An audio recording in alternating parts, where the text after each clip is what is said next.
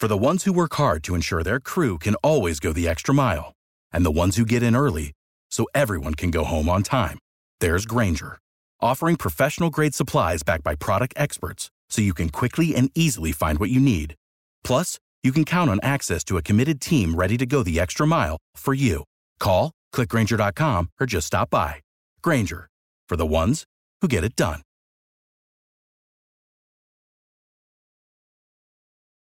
Every team, every topic, everywhere. This is Bleav. All right, pop quiz time. Stanford football is A, better than its 3 and 4 record, B, a 3 and 4 team, C, all of the above, or D, none of the above. I got an answer for that. So does David Shaw. And so does one of our special guests on this episode of the Treecast with Troy Clardy. On the Bleav Podcast Network, a lot to get to. Glad you're here for it. Thursday, October 28th, 2021. Hey there, hi there, ho there. We are fresh off the bye week, and we are getting ready for Stanford football's return to the field under the lights at Stanford Stadium. Stanford hosting the Washington Huskies, a 7:30 p.m. kickoff. Should be intriguing. It usually is whenever the Cardinal and the Huskies meet on the football field. Helping us break all of those things down will be a couple of special guests. One, Stanford offensive line coach Terry Heffernan. I always enjoy going inside the trenches, and the Stanford offensive line is largely a big player in the fortunes of Stanford football from one season to the next. Mixed bag for the Stanford offensive line so far in 2021. What's gone right? What could be going better? We'll go over all those things with Coach Heffernan as one of our special guests. And our other one is a familiar face and voice in the Stanford football community and a familiar arm, too. You might remember him when he was slinging the rock for Stanford back in the late 90s, including Stanford's Rose Bowl appearance after the 1999 season. And uh, he was the uh, Stanford football radio color commentator for a decade plus on the Cardinal Sports Network. Good to check, catch up with my man Todd Husak. We will do that a bit later on in the program. I'm Troy Clardy. Great to have you with me on the show. Year number 29 following Stanford football. Year number eight of Pac 12 network play by play. Been so awesome to be calling uh, soccer and field hockey and volleyball, sometimes all in the same week.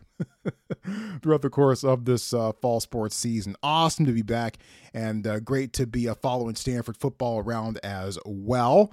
And uh, don't forget, subscribe to the show, rate and review the program, and share the show as well. When you subscribe it, uh, subscribe to it. You can do so via your favorite listening app, no matter which way you want to go. Spotify, uh, Stitcher, uh, Google po- Google Play, Apple Podcasts, Amazon, TuneIn, everyone has got a way to let you know and to let you hear the Treecast with Troy Clardy, and uh, we are certainly very happy for that.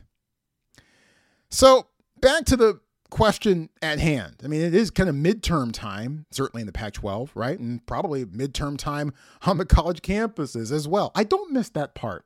There's a lot of things I love about the college lifestyle. Midterms, eh, wasn't exactly one of them. But that's what we're kind of thinking about here on on this episode. Is Stanford better than its three and four record, or are the card who the record says they are? Well, on Tuesday, I asked David Shaw for his thoughts on that. I want to say we're a better team than three and four, but three and four is how we played. Um, you know, I think we're capable of better. I think every coach and player on our on our team thinks we're better uh, than how we've better than our record, um, but that doesn't matter. Um, we have to play better in order to win games. Yeah, uh, coach is right. I mean, wherever you think Stanford's better than three and four or not, they need to start winning some ball games, and they need to start doing it very, very quickly. Now, my answer and Todd Husak's answer coming up a bit later on in the show. We'll give you three things you need to know as Stanford heads into this matchup with the Washington Huskies. But of course, first, this reminder as a new web interface for the start of the basketball season with more props, odds and lines than ever before. You know we're talking about Bet Online, which remains your number one spot for all the basketball and football action this season. Head to the new updated desktop or mobile website to sign up today and receive your 50% welcome bonus on your first deposit. Just use the promo code BLEAV50, that's B L E A V 50, to receive your bonus. BetOnline is the fastest and easiest way to bet all your favorite sports, and they're certainly all happening, certainly this week anyway, between everything that's happening right now. BetOnline, where the game starts. Where the TreeCast usually starts is with three things you need to know, and this episode is no different. Three things you need to know about Stanford football heading into this Saturday showdown with the Huskies. Let's fire this up with number one. And probably the biggest reason David Shaw was looking forward to the bye week was it was a chance to get the guys to heal up a bit and in some cases return to playing form. Well, how did things shake out in that department? Well, during his weekly media Zoom, David Shaw gave us his personnel update. Uh, probable for this game uh, EJ Smith, Tucker Fisk, and Tristan Sinclair. Um, those guys uh, had a good off week and um, ran through some stuff last night. Looked like they're ready to go. A um, couple guys on the questionable list. Uh, Noah Williams uh, maybe getting close. We'll see.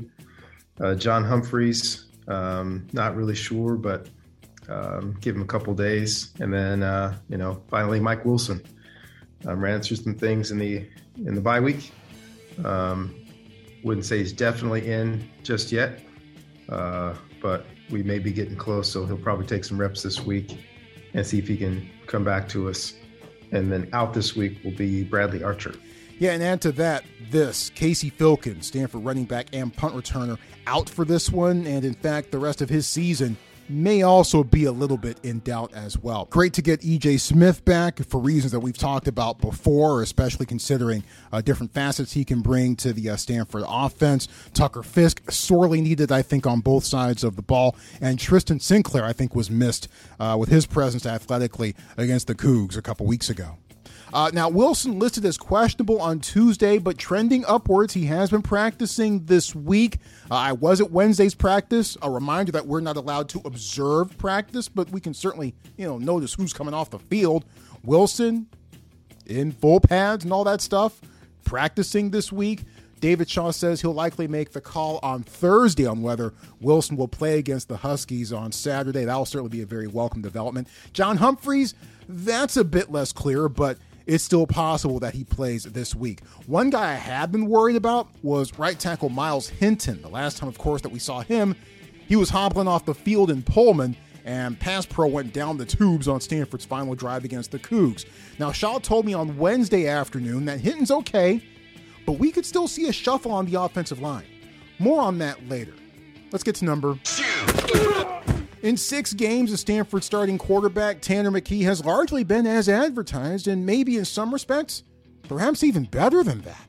Sophomore quarterback completing 65% of his passes, throwing for 14 touchdowns versus just three INTs, all those coming in the Arizona State game, and running for three more scores. Shaw on what he's seen from McKee so far this year. Has gotten better every single week. Um, his anticipation, his recognition, his accuracy, um, his his his game plan, you know, adjustments from week to week. Um, I've gotten so much better. Coach Pritchard has done a great job, um, kind of shepherding his growth.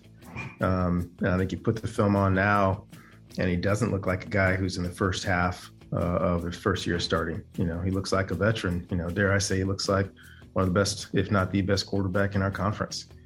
Um, you know, from time to time. Um, he, he can reach those heights. As David Shaw, and beyond all that, Tanner has some intangibles as well, according to Stanford 50 year fullback Houston Heimuli. Tanner's a very nice guy and hilarious, but he is very competitive. He's nicely competitive. I've seen him play ping pong, um, and that dude's nasty. That guy is uh, that guy's nasty. Him and Gabe Reid and Spencer Jorgensen, those dudes are all three nasty hombres in that uh, that world. So he's competitive super nice.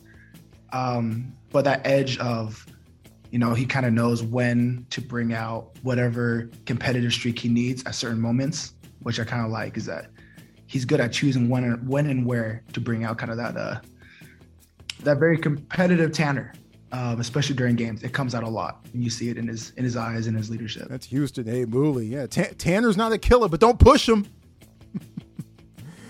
I can't really quote much of the rest um, of that song. I'll just leave it there. Uh, let's finish up three things with number three. Stanford's loss to Washington State put the card in a tough spot in the standings but still plenty to play for and decide in the weeks ahead. Stanford inside linebacker Jacob Mangum Farrar tells what's on the table for Stanford for the rest of this season. I mean, the goal has always been go to the Pac-12 championship and win that game. Um, and unfortunately, I mean, it's, it's, not necessarily off the table right now, but um, we're just going to do whatever we can um, to make things go our way. Um, that's always been our goal, and we're going to keep fighting for it. Yeah, winning the Pac 12 isn't off the table, but it's kind of hanging by a thread. Cardinal looking up at four teams in the North entering this week Oregon, Oregon State, Washington State, and UW. Stanford's already lost to Washington State, but that Oregon win, that's still pretty nice to have in pocket with Oregon State and Washington still to come. Now, will Stanford need help? Uh huh. A lot of it? Probably but Stanford hopes to control what it can in the win column the rest of the way. Still a lot to decide as we start to head towards November in Pac 12 football. Those are three things Stanford offensive line coach Terry Heffernan and former Stanford quarterback Todd Husak. Two very special guests coming up a bit later on in the program. Stick around for that. But first, I, I want to go back to, to what we began the show with and whether Stanford at three and four is actually a better team than that three and four record, or whether three and four is truly who they are. And you might remember I also threw in an all of the above option to that, and I think that's the way to go because I th- certainly think that that both of these those those things can be equally true. Stanford with convincing wins over USC and Vanderbilt, and a win over Oregon that gets a bit more and more inexplicable by the week, but we'll take it. We'll take it. We ain't complaining about that. No way, Jack. Stanford should have beaten Washington State. It could have beaten UCLA. The hole that Stanford was in in the second half down in Tempe, that, that was a bit too deep for me to think that that ASU game is in the could have pile. So I, I won't leave that there in Kansas State. Well, the way Stanford was playing offensively for much of that, uh, that game was never really in reach defensively either, especially in the first half. And there's certainly a lot to like about this team. Like the quarterback in a big way, like the skill positions. Stanford with a great corner in Kyu Blu Kelly, and largely steady special teams. They Stanford's won its share of special teams battles uh, throughout the year, but there's no doubt that this team is also haunted by sloppiness at times. That certainly reared its ugly head against the Cougs, especially in the first half, as Stanford watched its 13 0 lead get frittered away. Penalties and ineffectiveness in plus territory. For the biggest exhibit of that, go back to the Arizona State result. And an inability to keep the other team from, from making big plays when it matters most. See UCLA. See Washington State. And to a lesser extent, see Kansas State, too. And don't forget, this is a very, very young team, and especially in some some very crucial spots. An inexperienced team in some crucial spots. Uh, quarterback, center, right now safety as well, and a team that that had depth at the start of the season, but that depth was chipped away, especially in some of the units we thought were the deepest ones: secondary, wide receiver, and running back. And oh, by the way, the offensive line has been performing below the line for the most part for much of the year. And when that happens at Stanford, look out. Look out. So, is Stanford better than 3 and 4? Or is three and four what Stanford really is? My answer to that is yes. Both of those things can be equally true. Three and four not good enough for, for bowl consideration. Not at that trajectory. Nope. Stanford's going to need to to turn some things around pronto if they want to get any consideration for heading somewhere and playing somewhere in December.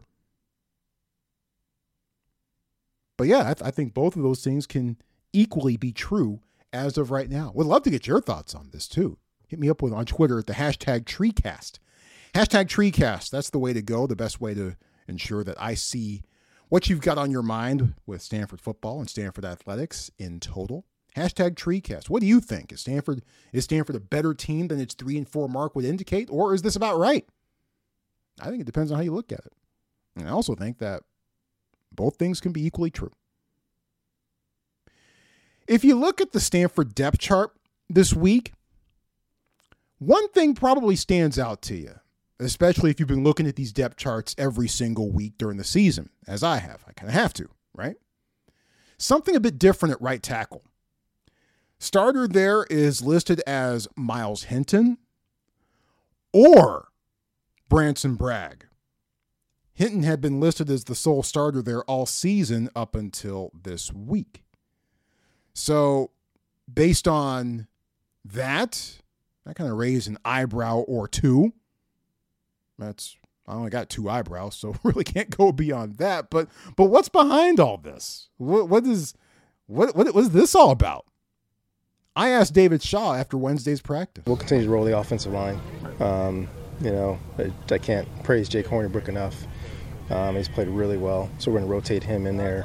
We'll rotate um, Branson Bragg at right guard and right tackle. He'll play both. Um, and, and Jake will play some right guard and some left guard. So we'll, we'll rotate those guys most likely in some way most of the rest of the year. Yeah, and I remember seeing Jake Hornibrook in that left guard at points against Washington State, and after Hinton left that game, uh, Hornibrook played uh, right guard with Bragg heading out to right tackle with Walter Rouse staying at left tackle. Um, Hornibrook, when he played in at left guard, uh, was replacing Barrett Miller and uh, Drake Nugent staying in at center uh, throughout the entirety of that contest, as he has uh, throughout the entirety of the season. So Hornibrook at right guard and Bragg heading out to right tackle, and it appears that we're going to see that again at points going forward for the rest of the season. Not just a, it doesn't seem like it's just a wait and see or see what happens against the Huskies kind of thing. No, that, that kind of seems like it might be might be fairly standard operating procedure as far as a rotation is concerned at right tackle going forward. And it doesn't appear to be injury related. And there have been times when it seems that Hinton has struggled at right tackle, especially against the, the quicker defensive ends and the outside linebackers that, that, that Stanford has faced throughout this season. So, a bit of a shuffle on the offensive line. Let's do a deeper dive on that and on all things Tunnel Workers Union with the first year offensive line coach, Terry Heffernan, coming to Stanford from the Buffalo Bills. Also spent some, some other time in the NFL, the Detroit Lions. But back in the collegiate ranks, as he replaced uh, Kevin Carberry, who moved up and went off uh, to the Los Angeles Rams after last season was done. So Heffernan that's his unit out there up front, and it's been a bit of a mixed bag for those guys. After Wednesday's practice, I caught up with Stanford offensive line coach Terry Heffernan. All right, coach, you got the Washington Huskies coming to town on Saturday evening. We'll get your thoughts on that matchup here in just a few moments or so. But first, coming off a bye week, as much as I'm sure you like watching the guys compete, and I'm sure as much as they like competing, I'm sure this was also a much needed bye week for this squad as well. What were some of the things that, that you wanted to see come out of this bye week and what eventually did come out of it? Yeah, I, I think the first thing you start with when you're talking about a bye week is just a mental break, you know, and you're constantly preparing for something you know, getting ready, you play a game, and it's almost minutes after you're done where your thoughts go to the next opponent, you know, and that's just the, the routine and, and how, how it works in football. And so to have a week where you're not pressed for time, preparing for somebody, you can our guys can maybe watch a movie, you know, where they don't get time to watch a movie during a normal week, or or uh, go out to dinner, or something that where it's kind of a break from from the routine, and for us as coaches as well, you know. So I think, and I think that's really important, and that's a huge component to the bye week of just you know mentally refreshing yourself, uh, physically. Uh, it's a great opportunity for our guys to work on their bangs and bruises. You know, you have guys who are injured, but you know most guys are hurt in some way, shape, or form. And so, if, if guys can kind of you know ice down their hands or t- take a little off their, their feet or their knees, um, it can really really show up on the practice field, and then you're hoping on the game field in the next game and we'll see what all turns out on a Saturday against the Huskies. Obviously, Stanford coming in with a three and four record, not where it wanted to be. I'm pretty sure at this point of things. Uh, how would you size up how things have gone for the team overall, and how would you size up how things have gone for the for the O line to this point? Yeah, uh, well, in, in, both we are not where we want to be. Right, so there's there's certainly a, a component of disappointment there, uh, a component of frustration. Uh, that's not where we are, though. You know, we we are uh, a group as an offensive line and as a team that just shows up to work every day and attacks that challenge. And so um, we're not where we want to be, but there's five games ahead of us, you know, in, in this regular season. And our goal is to, to do our best and to progress and to, to play our best football still in the future and you know that that's what we're working at every day. You can't control what's past, and you can learn from those mistakes, you know. Um, but uh, you know you have a certain period where you can lament those things, and then they become um, a hazard to you. So uh, we're just trying to focus on having a great practice tomorrow, you know, and, and great preparation and great meetings for Washington. And overall, what's the O line done best so far this year? What's the biggest point of improvement that you can see right now? Uh, best, I would say, you know, we've we've had a pretty successful passing attack, and that's the one thing about O line is you're going to hand in everything, you know, and it's not just a run game. You better better be able to protect uh, when you have a kid that can sling the ball around like we do, and and uh, some receivers that can get open. And I think I think we've done a pretty good job. Now the thing about pass protection is, you know, everybody just remembers the last sack, and uh, unfortunately that's how the last games ended. You know, so but I've been I've been proud of our kids' kind of progression on, on some of that, and then um, you know then there's plenty of other stuff that we're we're addressing every day and working to get better on. When I'm looking at offensive line play, period, what are some things that I need to especially keep an eye on to be able to evaluate at least close to properly. I'm sure I can. I'll, I'll, never be able to reach your level. I'm pretty sure, but at least to be able to evaluate. Okay, this is going well. This could be going better. What are some things that, that I need to to keep a special eye on when I'm watching when I'm watching any offensive line play? Yeah, no. There's been a recent movement, you know, kind of with PFF and everything to kind of quantify offensive line play recently, and I in in you know I certainly kind of laugh at that because it's it's hard unless you know exactly what the guys are supposed to be doing on that play to truly evaluate it. You know, and and eh, even as a coach, you're going, oh oh shoot, yeah, I thought he was wrong, but he was right, and I knew what he was supposed to do. So when when you get that, somebody says, hey, PFF's great on this guy, I always kind of go, you know, what does that mean? You know. Um, the easiest way is are you scoring points? Right? Because, like I said, the thing about offensive line, you got to hand in everything. So you might be a team that's throwing the ball all over the place, and it's going to take really good protection to be able to do that. If you're running the ball all over the place, you're creating seams and knocking guys back off the ball. Uh, if, if you're scoring points, and your offensive line is playing well. That's just the truth of the matter. How's uh, Drake Nugent been so far this year at the center spot? And it's been been his job for the entire season. Yeah, no, Drake's Drake's really done a wonderful job, and he's getting better every week. And uh, you know, we felt like he played his best football game against Washington State, uh, and I hope that's only true for the two weeks up until Washington. Um, but he's got a great command for the offense. We ask a lot of our centers to, to put us in the right position, ID things, to be a great communicator. Um, and uh, and and he's grown in that role, and he's really starting to kind of take the reins for that. Looks like a little shifting around somewhat at times. Branson Bragg normally at right guard. We might see him a little bit at right tackle, it seems, um, against the Huskies. Well, what are some things that, that change when you go from the interior line uh, to the outside? Yeah, so uh, the biggest difference is when you're in the interior, things happen a lot quicker. You know, the, the movements are quicker, the explosion of the defensive tackles right on you. And at tackle, you get you get more space to work with. So if you're a guy that's going from guard to tackle, you got to deal with now I'm in deep water. You know, I feel like I'm swimming out in the ocean here as opposed to a, a, a you know lap pool. Um, you know, so yeah, both of them are transitions. Um, you know, fortunately for for us, we've got to we kind of cross train our guys as much as we can. You know, we, we want to recruit O linemen here. And so guys come and say, hey, you know, are you recruiting me as a, a, a left tackle? No, you're an O lineman. So we're going to try and teach everybody to snap, try and teach everybody to set like a tackle, try and teach everybody to play guard so that that versatility can get your best players out on the field. You come to the farm after a couple years with the Buffalo Bills. I'm pretty sure you're looking to finding out what winters here are like as opposed to what they were like uh, in Western New York.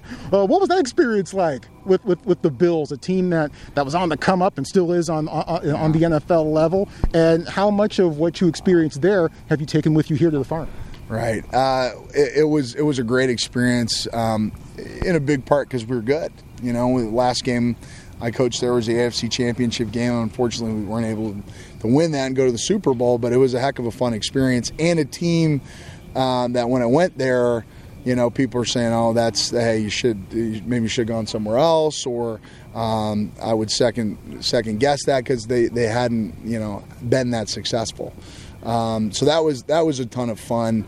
I think as a coach, you, and and I've had been lucky enough to be a lot of places you know, and in some ways in coaching, you're really lucky when you stay one place for a long time.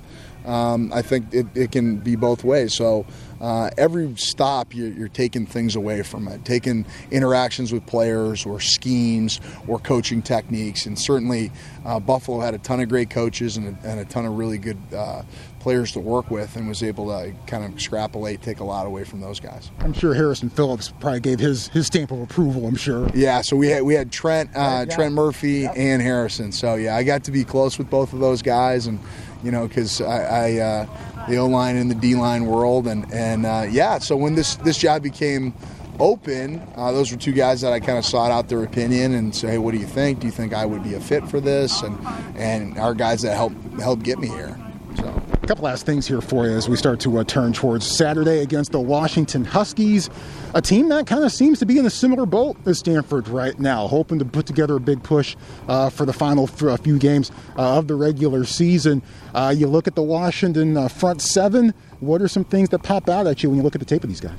Yeah, so the first thing is they're good. This is a good defense, and you know there's a lot of statistics to kind of back that up, and and you're, you're hoping when you put on a team that maybe had the early season struggles they had that you're like oh maybe they're not that good and they are. They're big up front.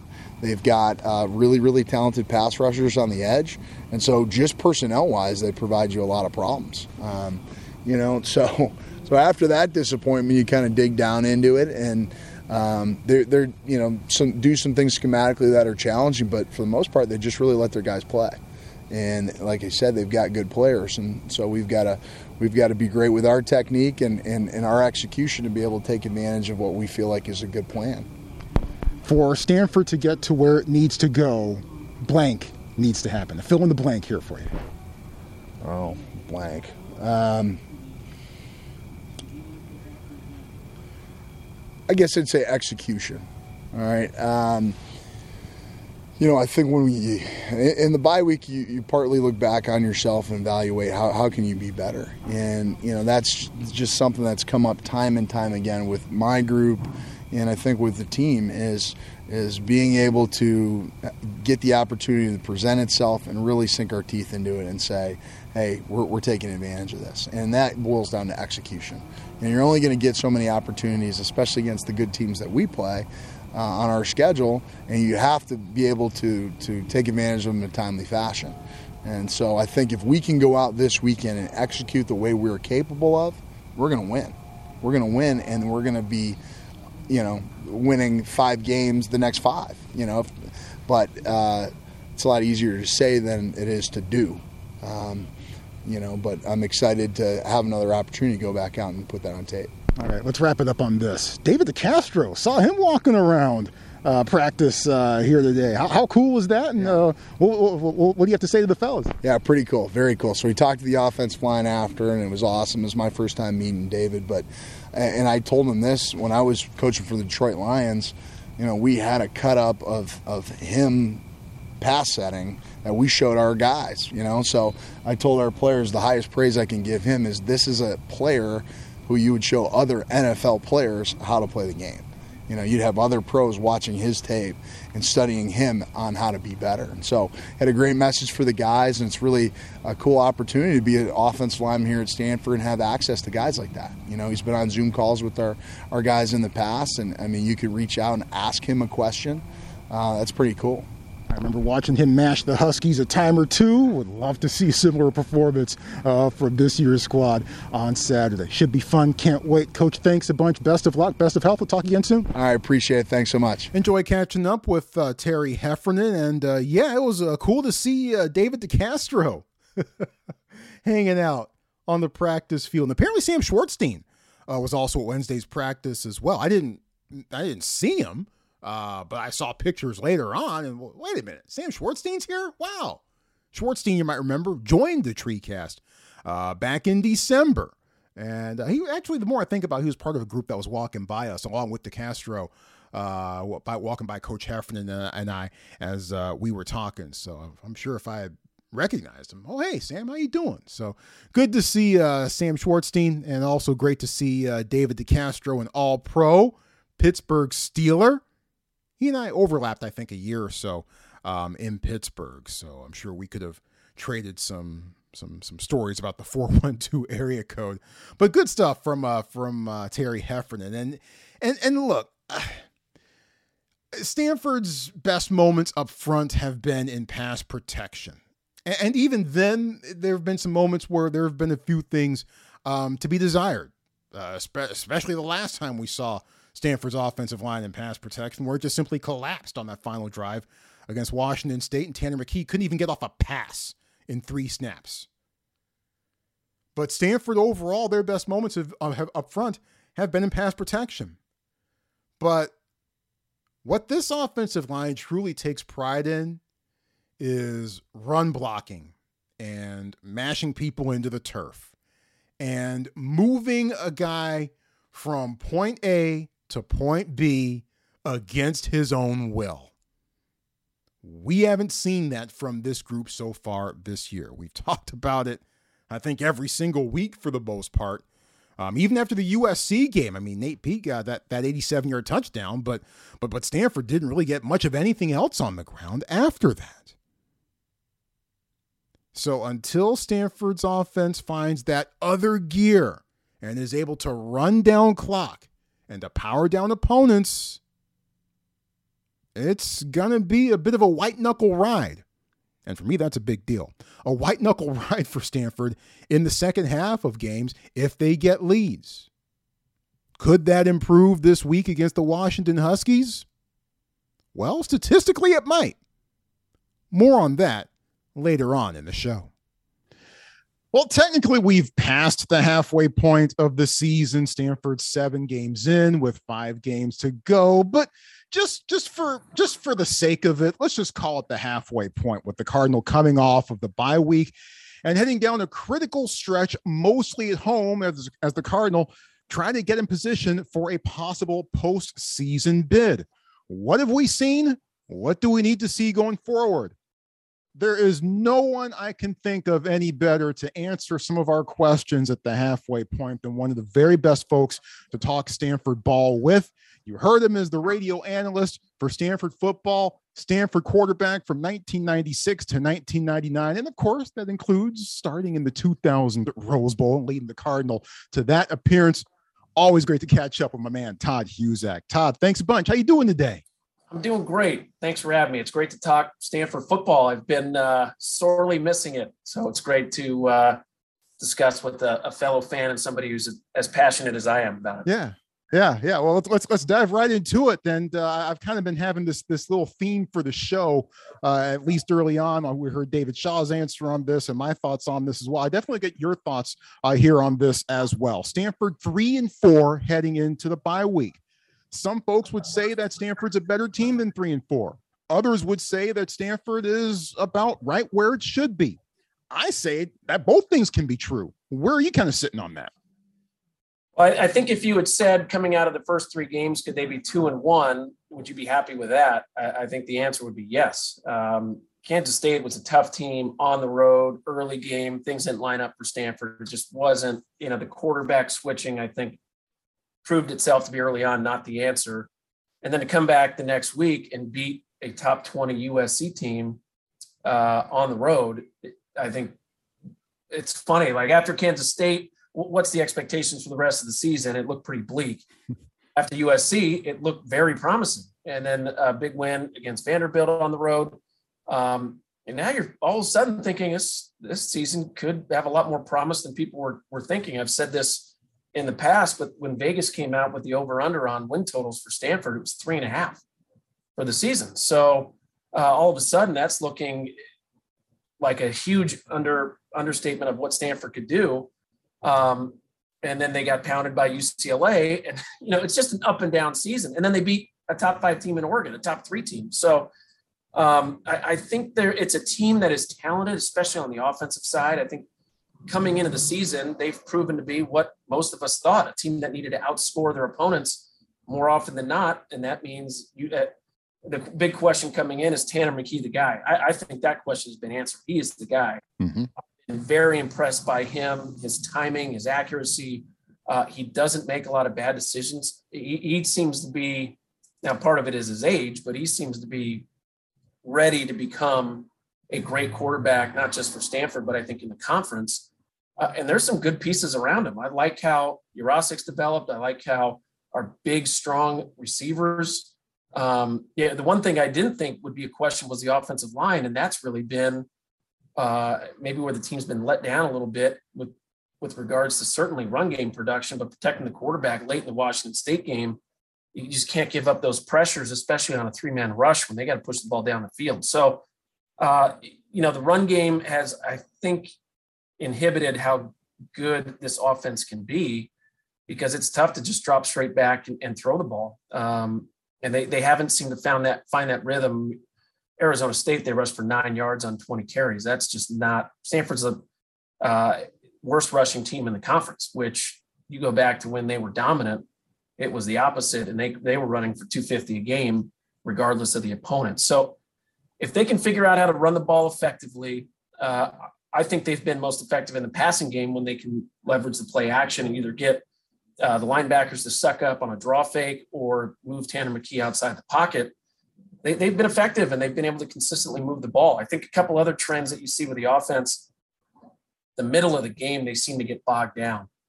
And, you know, whether it's a good start like they had again, they should have blown Washington State out by three touchdowns. I mean, the way that game, move the ball down. They had to settle for a couple field goals. They turned the ball over, and all of a sudden, Washington State takes that early lead. Uh, that that's a game where Stanford, I think, in years past, finds a way, certainly defensively, to slow down Washington State, but I think offensively finds a way to punch it in and take that early big lead and and leave the team, you know, really put a lot of pressure on the opposition to try to keep up. So we'll see. But like you said, there's some opponents that Stanford should be able to handle uh, certainly next week in, in Washington and, and play with Utah. Uh, but I think the next couple weeks are going to be critical in how this season finishes. A bowl game is still certainly within reach. Sure. Based on who they have left on the schedule. Yeah, yeah, no doubt about that. Still a lot left on the table for this Cardinal uh, squad um, in the weeks ahead. Um, offensively, uh, th- th- it's no secret that Stanford has not had all hands on deck at any point throughout this course uh, of the season with receivers going down. Mike Wilson might be finally making his debut this week. I'm sure that'll be a, a, a very welcome sight uh, for, for David Shaw, the offensive brain trust, and for Tanner McKee as well. But EJ Smith has been out of the picture. Uh, Casey Filkins has been out of the picture. Brycen Tremayne obviously is not going to be uh, in the mix uh, going forward. Uh, did, did you notice and have you noticed any differences uh, on some things that Stanford was doing from an offensive standpoint, from concepts and things like that, based on the personnel that was out there when you didn't have an EJ Smith who could line up in the slot, maybe move move things around a little bit. Did, have you, did you notice things like that based on how I, the personnel was going? Yeah, I think where Stanford has been successful, they they have thrown the slant route very effectively, and I think they've they've thrown over the middle effectively, especially when they you know, they they fake the inside handoff, get the linebackers to step up and either get the ball behind them or over the top. We saw the long play to Yurosek against Washington State. those have been effective. I don't think screens have been effective necessarily. I'd still love to see Stanford get more run after the catch. And I think the way to do that uh, is not just quick slant routes where the guys are tackled immediately because the corner's all over the big wide receivers, but it's crossing routes. Get guys running from the right side, catch the ball on the left side, and have some separation where they can run away because Stanford has the speed. I, I like Stanford skill position players as much as any team in the conference. I think mm-hmm. have that type of talent, even with the injuries. Um, so there are things they can do schematically that will help. And all of a sudden, maybe it becomes a team where you have to pass to open up the run.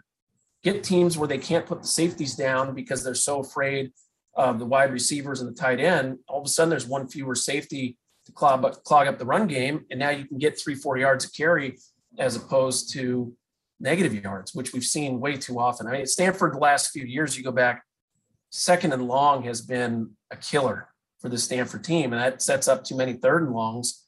Uh, and frankly, penalties haven't helped either. There's been a lot of, more so, I think, in years past with penalties, not just penalties in general, but penalties in, in crucial situations that have really made it harder for Stanford to be consistently successful. I'd love to see Stanford take more deep shots. There's just hasn't been part of that goes back to protection, but there are ways schematically, whether it's holding in a blocking tight end or a fullback, where you can get an eight man protection, still have a two or three man route, uh, whether it's seven man protection, and really put pressure on the secondary for the opposition. Where Stanford has the big wide receivers. Uh, let's see if they can guard on the deep shot versus, I mean, really Stanford throwing it down the field has been back shoulder fade route, which um, is at best probably a 50 50 shot just overall. So I, I, think Stanford has done a good job. The slants have been working well. I, I think Tanner McKee's height and size and timing allows them to be successful in that. Uh, I, I, also like the running backs. I mean, we, we saw two big plays at the end of the state game where Peat and Jones either broke tackles. I mean, that that third and one, Peat was stopped eight yards short. He cut it back, made the guy miss, got the first down. You know, those were, and then the the latter uh, play with Jones on the touchdown. Those were big time plays from a running back. We just don't see them in space. I I think Stanford gets bogged down when they go to the heavy set, the three tight end, fullback. It, it just it it doesn't it hasn't opened up the holes that I think Stanford is used to. Maybe that goes back to the offensive line, but I think part of it goes back to Stanford doesn't throw the ball out of formation, so defenses just bring everybody up, and and there's one more defender than Stanford can block. So I'd like to see him spread out a little bit more, throw it more. Uh, you go back to the Oregon game and certainly the Washington State game. Through the first five games of the season, Stanford ran the fewest amount of plays of any team in the country. They ran 53 plays a game last couple weeks they've they've run 71 i think 67 if i'm correct there. When you need to outscore teams and you have playmakers run more plays. I, I love tanner mckee at the end of the first half against washington state running that up tempo two minute style offense. He seems to have control. He sees the field well. I'd put the ball in his in his hands 75 plays a game uh, not necessarily throwing it but let's see what that offense can do with more up tempo and I think that's another way to put pressure on the defense, where right now defenses don't have much to prepare for. And certainly we've seen that when Stanford's ratcheted up the tempo at times throughout this season. More often than not, it has uh, done good things uh, for their productivity. Of course, it also all depends on the offensive line. Pass blocking seems to be fine. Run blocking, uh, that's probably something else completely, entirely. Let's switch it over to the other side of the ball. Uh, defensively, I was pretty concerned about uh, the personnel uh, that Stanford had coming in with the secondary in particular. Then lo and behold, they put that game together against USC in the secondary, just stealing the show. And overall, however, Stanford defensively with some hit or miss moments, especially in critical junctures. What do you make of what's been happening on that side of the ball? I think you go back to preseason expectations. That's sort of what you thought going in. They just they don't have the size up front to really get to the quarterback and slow down run offenses they're not getting a lot of turnovers. I think that's a critical piece. If you're going to give up big plays or um, points, you got to get the ball back for the offense, and they haven't done that. Certainly not consistently. They just haven't seemed to force fumbles or get interceptions. So whether that means blitz more or take more chances, uh, play more man to man on short routes, uh, and maybe give up the big play. If that leads to two more possessions a game, uh, maybe that's where Stanford has to go defensively because uh, when they just rush four, it, it's been tough for them to get to the quarterback. It, uh, listen, there's teams that run the ball effectively. They still got to play uh, Oregon State, Notre Dame. Mm-hmm. Those are teams that are, have proven they can run the ball up and down the field if you let them.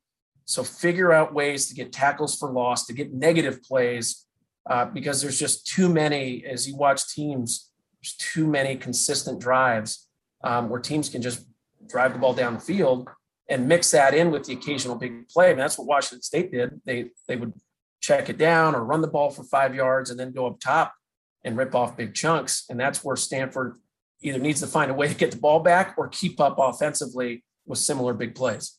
Yeah, and, and certainly I thought uh, some things that Washington State did scheme wise, uh, lining up in different uh, personnel and, uh, and, and formations in which they force one of the inside linebackers out of the box. They only have one guy in there, opens up for the draw, puts the other linebacker in coverage. Either way, you got something good. So you know, tip of the cap to Washington State on that one, but uh, certainly some things that uh, that Stanford defensively uh, could be cleaning up as well.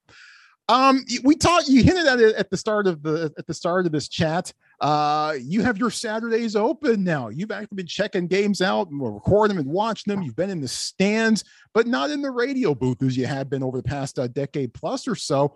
Uh, how is that, what, what's that different perspective kind of been like, and what's it kind of uh, uh allowed you to see and experience that you maybe hadn't been experiencing the previous decade before? Well, it's different. Uh, I mentioned earlier, you know, between high school, starting in high school, where I was playing on Saturdays and the freshman team, going up to college and, and pros, and then coaching and then broadcasting. I mean, I've been busy since I was basically 14 on the weekends. I'm not quite 14 anymore, but um, it's great. I got three young kids, uh, 10, 8, and 5, and they've got a lot of sports going on and uh, being able to coach them or certainly attend their games uh, has been fun. And then I, I managed to either watch the games live or record Stanford games and catch up later. My wife would say there's not much difference because if I'm watching the game live, I'll be saying the exact same things I would have said in the booth. and John and Dave uh, over the years. Um, but it is, I think it's, I'm not as emotionally invested. Like there were some games where I'd come home and be down or tired. And certainly when I'm traveling and you get home late at night. They don't spend the night on Saturdays. You get home late and roll right into Sundays. And if they lost, I'm my wife would know whether the team won or lost based on my mood Sunday morning. So I think I'm a little less emotionally involved. I still care about the team and the program and love watching certainly offense. I mean, both sides, but I'm excited about Tanner McKee and I, I really enjoy watching him play. And I'm going to be excited about his growth and development over the years and seeing young players step up. I mean, I think the question coming into this year is who's the next good tight end that Stanford has been so successful in producing. I think they found that guy in Yurosek. Mm-hmm. I'd like the wide receivers. I mean, I was spoiled with the guys that I was able to throw to in my career and DeRonnie Pitts and Troy Walters and Dave Davis and some of those guys. They weren't quite the stature of Elijah Higgins and uh, Brycen Tremayne and some of those guys that uh, Tanner McKee has to throw to. They, they were certainly exceptional, but um, I think Stanford has great offensive talent. I think I really, I really believe that if they can find a way to put things together, part of that back developing over the course of his career. But you look at where Kevin Hogan was early in his career, he wasn't ready to take on, you know, if Stanford got down two touchdowns, boy, it was tough for Stanford to come back. I think you look at Tanner McKee, you feel good about his ability to lead the offense and score points uh, over the course of the game. And I, I'm excited to see to watch him over the next few years grow and develop and become, I think, a, a great one uh, in a Cardinal uniform. Yeah, yeah, it's gonna be it's gonna be a lot of fun in the couple of years ahead. Uh, as we wrap this up, real quick, how you feeling about this Saturday night against the Huskies? It's not a must win, obviously, because there's still some games left on the schedule, but I think it makes their uh, bowl aspirations a lot easier to attain. Uh, Washington team certainly a big drop off from years past uh, under, under Petersen. I think this is a game they've they've got to come in ready to play under the lights. Uh, Stanford needs to be hungry, and I think similar to Washington State, get out early to a good start, but more importantly, keep the foot on the gas in the second and third quarters where they really struggled. You go back to Oregon and Washington State. I mean, Arizona State, they never were able to really get much going that game, but uh, the the the sluggishness and the three and outs uh, really hurt Stanford in those two games. They were able to come back against Oregon, but keep the foot on the gas. What they did in the first quarter against against Cougars, just keep doing it for three more, and all of a sudden you're going to look up and have 42 points, and, and I think be sitting on a win. So I'd like to see more up tempo offense, run more plays, run 75, 80 plays. I think that's going to be the recipe for success over the next over the last you know five games of the season. If they can do that, uh, they have a chance to beat all of the teams left on their schedule. It's funny. Every time I think of Stanford versus Washington, I flash back to 2011 when uh, Stanford dropped 446 yards rushing on the Huskies. That, that awesome incredible, uh, one of the more incredible performances I've ever seen the Stanford team put out. If Stanford can rush for a quarter of that, I think I'll be happy. I think I'll That's take a win. yeah, I'll take it. well above their season average. Yeah, I mean, who would have thought a Stanford team would be rushing for less than 100 yards a game, or a team that's rushing for less yards than Washington State? Yeah, I mean that's, that's unheard of. Uh, so get the run game back on track. But I think the way to do that is to pass first and spread teams out. Make sure that they can't overload the box. Don't run that you know three tight end fullback set. Spread teams out and let their running backs get one on one because we've, we've seen them we've seen them make guys miss or run over people. We have the personnel. Let's see them cut loose. Yeah, yeah. Let's see, and let's all start finding out some things as far as Stanford and how uh, well equipped they are for the home stretch of the season. Starts this Saturday evening against the Washington Huskies. And you know, Todd Husak will have his eagle eyes on all the festivities. Todd, I'll thanks. be there in Chuck Taylor Grove. You got there it. you go. That's the place. That's a be. difference. That's a difference this year. I can I can go uh, hang out with my buddies and uh, uh, talk talk Stanford football in Chuck Taylor Grove versus up in the booth. Enjoy a bit more of the pregame uh, ceremonies, shall we say? Yes, Exactly. yes. Todd, thanks a bunch. Always appreciate it. Looking forward to chatting with you and uh, crossing paths with you again uh, sometime soon. Thanks a bunch. Stay healthy. Take we'll care, talk Troy. again soon. Always enjoy catching up with my man Todd Husak. God, that game was 10 years ago. oh man, that night and when Stanford just simply beat up and crushed the Washington Huskies, 446 yards on the ground. A night that some people contend might have actually cost Andrew Luck the Heisman that year because he didn't throw the ball enough. And Andrew was, you know, that night, hey, it was just, he just kept checking the runs because that's what the Washington defense was showing him. I, I remember I was living in Pittsburgh at the time and watching that game and just being on my couch just gobsmacked by that evening. That was fun. That was that was a great night. Well, Stanford didn't run for 446 yards against UW last year, but they still look pretty good on the ground when the card went to Husky Stadium, fresh off of their walkthrough the day before at some at some park in downtown Bellevue over on the Seattle East Side. And they went over there, they handed the Huskies a loss. Foster Sarell, Stanford's uh, right tackle last year, a Washington kid. He was he was pretty happy about that. Austin Jones carried the rock for 31 times uh, and 138 yards that day. Much of that yardage coming behind fullback Houston Heimuli, who just threw an absolute clinic in lead blocking that day. If that game's still on your DVR, go back and watch it. If you're into that kind of stuff, watching fullbacks do their thing, man, that was just virtuoso, mwah, say magnifique type stuff from Houston Heimuli that afternoon up in Seattle last year. Well, on Tuesday, I asked Houston what he remembered about that performance and how he can channel that day into this Saturday's meeting against the Huskies. It's always a game every year going against the Huskies. So I just remember thinking all that day, I was like, details, details. Like every moment I had, I was like looking at some kind of film and, you know, seeing the roster, seeing how they played. Um, and again, what popped my mind from last year and what needs to happen this year for us are details. Um, execution on those details. You know, I feel like a run game has has great potential and has has has sprouted here and there. Um, but little mistakes per person, myself included, um, have kind of like harmed it sometimes. And last year, like I said, we were all just happened to know what we're doing. We're all on the same page. You know, we're all in that flow of things. Um, and that's what I want to see this year. uh, especially out of myself and a lot of us in this run game, including against Washington. And we can play physical. Washington plays physical, but it's going to come to like who's going to etch out the details, who's going to think do things right uh, most of the time. It's Houston Heimuli, and yeah, details will certainly matter against the Huskies, as these two teams seem to be very similar in in many different ways. And in fact, to hear David Shaw tell it, when Stanford looks at UW, it might as well be looking in the mirror. The Huskies don't have the record that they wanted, but they've been in a lot of these games, um, kind of just like us. They've shown flashes of being able to, to, be explosive in the passing game. They've showed flashes of being able to be uh, very physical and efficient in the running game. Um, they've shown that they can get after the passer and pass rush. Um, they've shown that they can do a good job against the run. Um, but once again, much like us, they've had some ups and downs um, some really difficult quarters followed by some great quarters. And you watch the Arizona game, kind of been like the season. You know, first game, first first half, they didn't play anywhere close to they were capable of. Second half, you saw that defense come alive and be physical and active and fast. Um, you saw the offense be able to make some plays. You see their quarterback come in and make some big time throws, some big NFL type throws um, after maybe not playing his best half in the first half.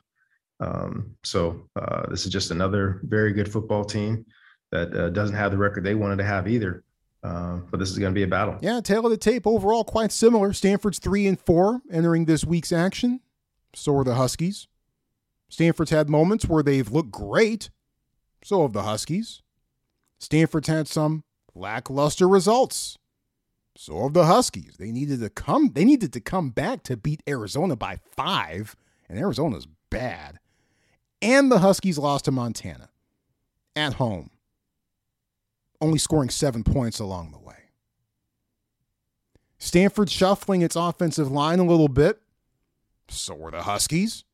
Their left tackle's a redshirt freshman coming off his first career start. Left guard for them has been in flux, and right tackle is a rotation. And Stanford's been banged up, and so have the Huskies. UW announcing this week that Inside linebacker Edefuan Ulofoshio and running back Richard Newton are out for the season. Both of those guys got hurt a couple weeks ago against UCLA. Ulofoshio is UW's second leading tackler, and Newton just a bruising running back. I remember seeing him a couple years ago and being very impressed, but he just hasn't stayed healthy. But when he's on, he is a load. But Newton and Ulofoshio are both out for the season. Now, one guy the Huskies just got back, you might remember him. Then again, if you only watched Washington's game against Stanford last year, you might not remember him. Zion Tupuola-Fetui, the outside linebacker who just blew up at the start of the year and was arguably one of the most dangerous defensive players in all of college football heading into Stanford's meeting against Washington last season. Then he got zeroed out by the Stanford offensive line.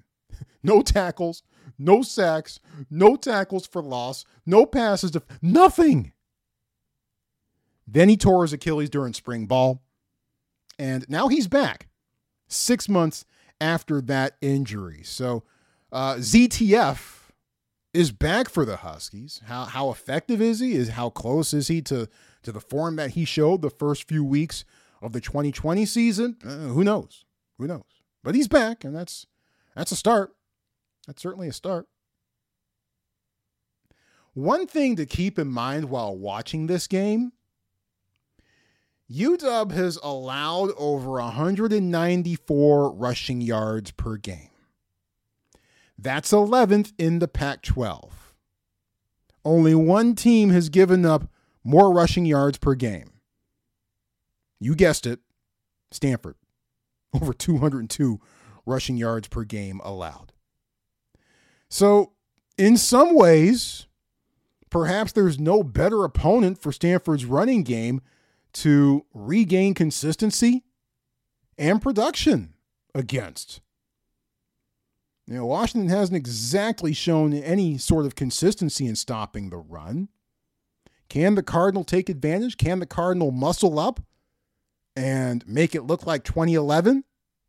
Or make it look like when um, Joshua Garnett blew up uh, that uh, Washington linebacker and just knocked him in the next week. That was a great play. I remember being a, in a hotel bar in Spokane, the Davenport, great spot, watching that game on one of the TVs while eating dinner and just almost leaping out of my seat when, when I saw Garnett light that poor guy up. That was fun to watch, man. So could we see a return to intellectual brutality for the Stanford offensive line? Well, this in some ways this might be the the opponent to see it against. And it would not be able to come at a better time. Hey, and if Stanford wants to run tempo, I, I wouldn't be mad at that either. But if Stanford gets out to a big lead, the best way to hold on to it isn't exactly by throwing the ball, but by running down the clock by mashing them down. Stanford hasn't shown that they can do that to anyone so far this year. It will be nice to see if they can do it this time around. We'll see. We'll see. You got keys to Saturday. I always welcome them. Hit me up on Twitter. Hashtag TreeCast. Hashtag TreeCast. Have you told anyone about this show? You can. I'm not embarrassed about it. I'm not anyway. You might be, but I'm not embarrassed about this. Hey, tell folks about the show. Uh, download numbers have been pretty good so far this season, much higher than than this time last year. That's certainly good news, and we appreciate you uh, sharing sharing the show, getting the word out about the program, and uh, we are proud here on the TreeCast to be the leader in the podcast space in covering Stanford sports. It's been fun. It's been a lot of fun. Hope hope you hope you've enjoyed it as uh, much as I have, and uh, hope we have good things to talk about on Sunday when we will put the wraps on Stanford versus Washington and start to uh, turn the corner and turn the page, turn the calendar into November. That's the money month right there. And hopefully Stanford heads into November with a big win against the Washington Huskies. That'll wrap it up for this edition of the TreeCast with Troy These Special thanks to our guests, Stanford offensive line coach Terry Heffernan, and the one and only Todd Husak. You also heard from David Shaw, Stanford inside linebacker Jacob Mangum Farrar, and Stanford fullback Houston Heimuli. Of course, as always, the biggest thanks going out to you for checking out the show listening to the show, and supporting the program as well. Don't drink and drive. If you do, you're the dumbest person on the planet. Stay safe, stay healthy, stay sane. Back the pack and back the vac. We'll talk to you Sunday on the TreeCast with Troy Clardy on the Bleav Podcast Network. Without the ones like you who work tirelessly to keep things running, everything would suddenly stop Hospitals, factories, schools, and power plants, they all depend on you. No matter the weather, emergency, or time of day, you're the ones who get it done. At Grainger, we're here for you with professional grade industrial supplies. Count on real time product availability and fast delivery. Call clickgrainger.com or just stop by. Grainger for the ones who get it done.